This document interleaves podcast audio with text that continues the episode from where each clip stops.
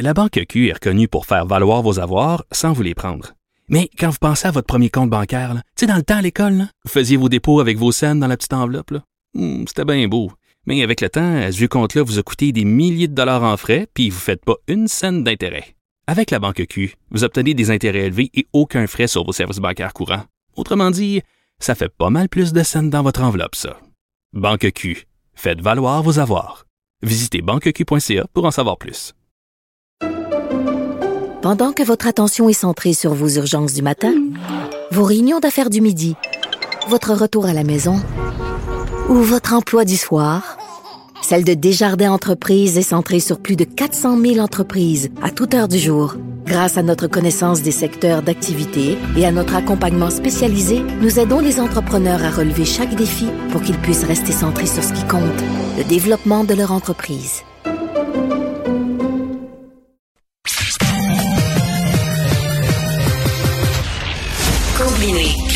Et curiosité. Mario Dumont. Cube Radio.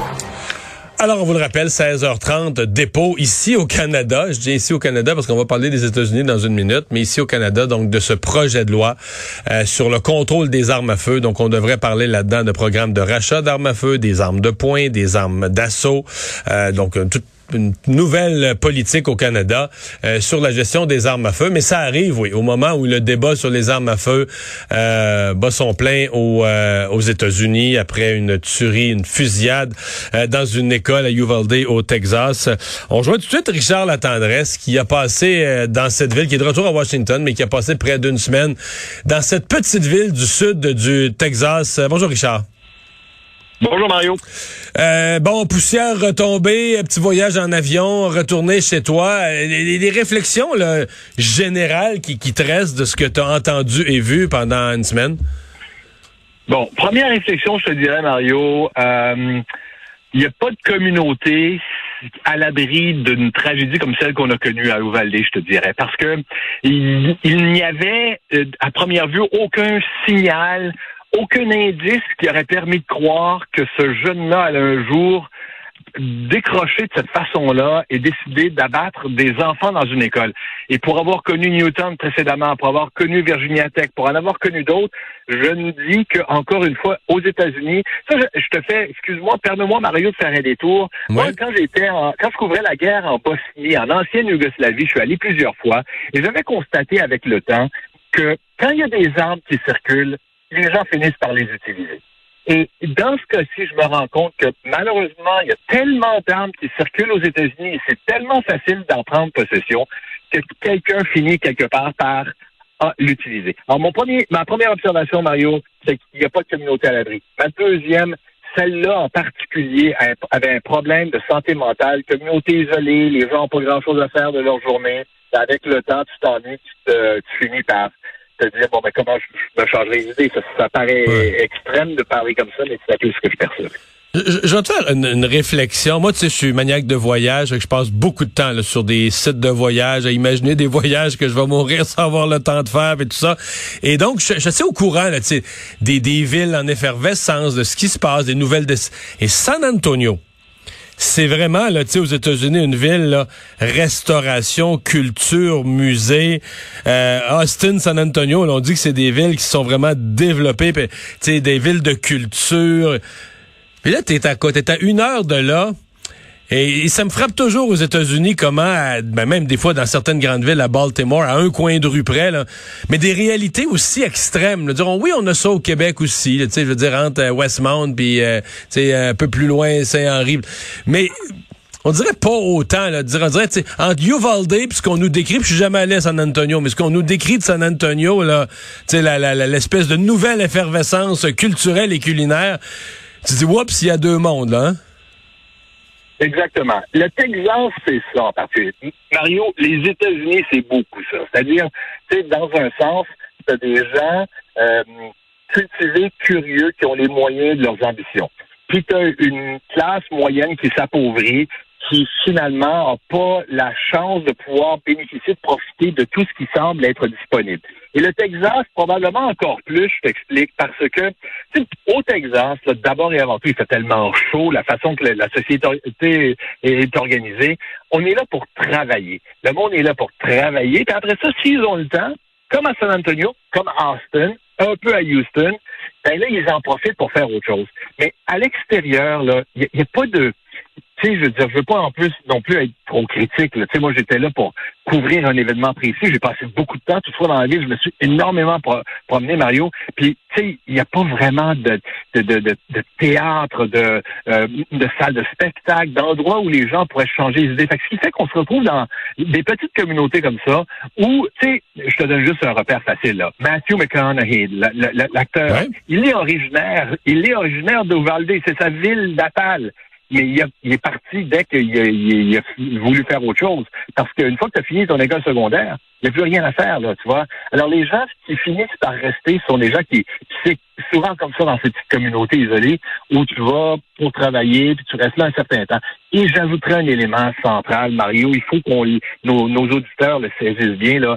Les, les Américains ont fait le choix de ne pas euh, un certain nombre d'Américains de ne pas payer d'impôts, de ne pas investir dans des services publics. Bon, ben, du coup, quand on a besoin d'aide, lorsqu'on a besoin, par exemple, de soins en santé mentale, ben, il n'y en a pas. Ouais.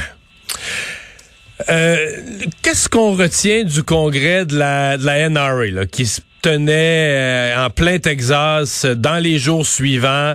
Euh, quand on s'est parlé à la fin de la semaine passée, il disait, oups, tout à coup, le gouverneur du Texas qui était inscrit au programme, il y allait plus, il envoyait un petit message vidéo, etc.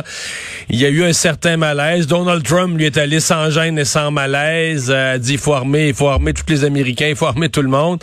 Euh, qu'est-ce qu'on tient du congrès de la NRA? Ce qu'on tient, c'est un peu paradoxal, Mario, là, mais euh, ce congrès du lobby des armes est sur la défensive. Le lobby des armes est sur la hyper défensive en fin de semaine. Euh, moi, c'est ce que je constatais, euh, c'est ce que je voyais aussi autour de moi lorsque je, je côtoyais des gens qui, qui étaient des amateurs d'armes à feu, qui essayaient de trouver toutes sortes de raisons pour passer le blâme aux jeunes tireurs, à la société américaine, à, mais là, il y avait toutes sortes d'idées tordues qui circulaient.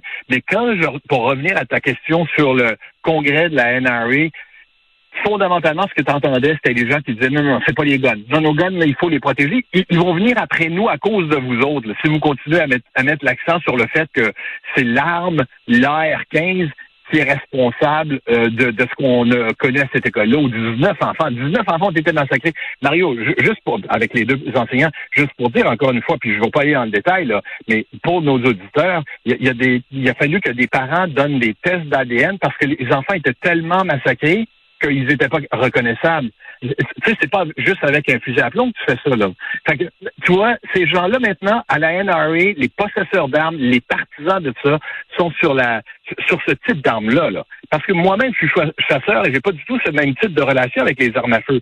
Celui qui décide de mettre la main sur un, AR-15 a une autre vision du monde.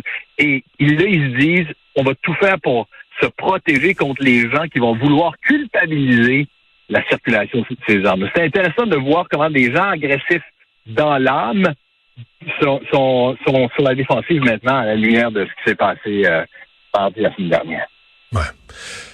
Est-ce que je, voyais tout à l'heure une, dépêche, je sais pas si c'est CNN ou un autre média, mais qui disait Joe Biden euh, laissait entendre que le, combat pour une réglementation plus sévère euh, des armes à feu continue pour lui. Comment tu vois ça? Est-ce que, est-ce que vraiment il va utiliser tous ses moyens euh, parlementaires et politiques pour forcer un débat là-dessus? En même temps, ils sont en élection au mois de novembre. Euh, puis une élection où les, démocrates, les démocrates pourraient perdre le, le, contrôle d'une ou des deux chambres. En posant la question, tu y réponds, Mario. Hein? C'est-à-dire, penses-tu sérieusement qu'il va aller gaspiller du capital politique? Il lui en reste tellement peu toi et moi, on suit constamment la, la, cote de popularité du président lorsqu'on en parle ensemble, puis euh, il continue, de, sinon de stagner, là, de flotter à 40% 42% pas plus. Euh, il, n'a pas de moyens exécutifs véritables. Il peut, faire, il peut signer un décret exécutif ici ou là, mais ça n'aurait pas vraiment d'impact. Il faut qu'il passe par un, projet de loi, une mesure qui serait prise au Congrès. Et au Congrès, là, ça passe jamais. Là. Tout le monde, Ben non. Puis tu sais, les gens sont en amour avec Chris Murphy, le démocrate, qui déchire sa chemise en disant on peut pas laisser faire ça.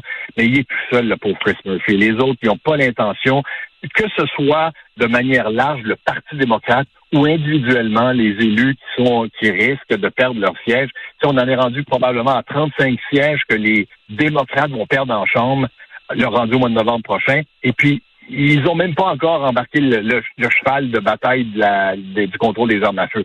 Alors, euh, non, ça ira pas plus loin que ça. C'est triste à dire, là, mais ça n'avancera pas. On va en parler, puis avant longtemps, on va passer à autre chose. C'est ce que je pense aussi. Richard, merci beaucoup. À bientôt. Au revoir.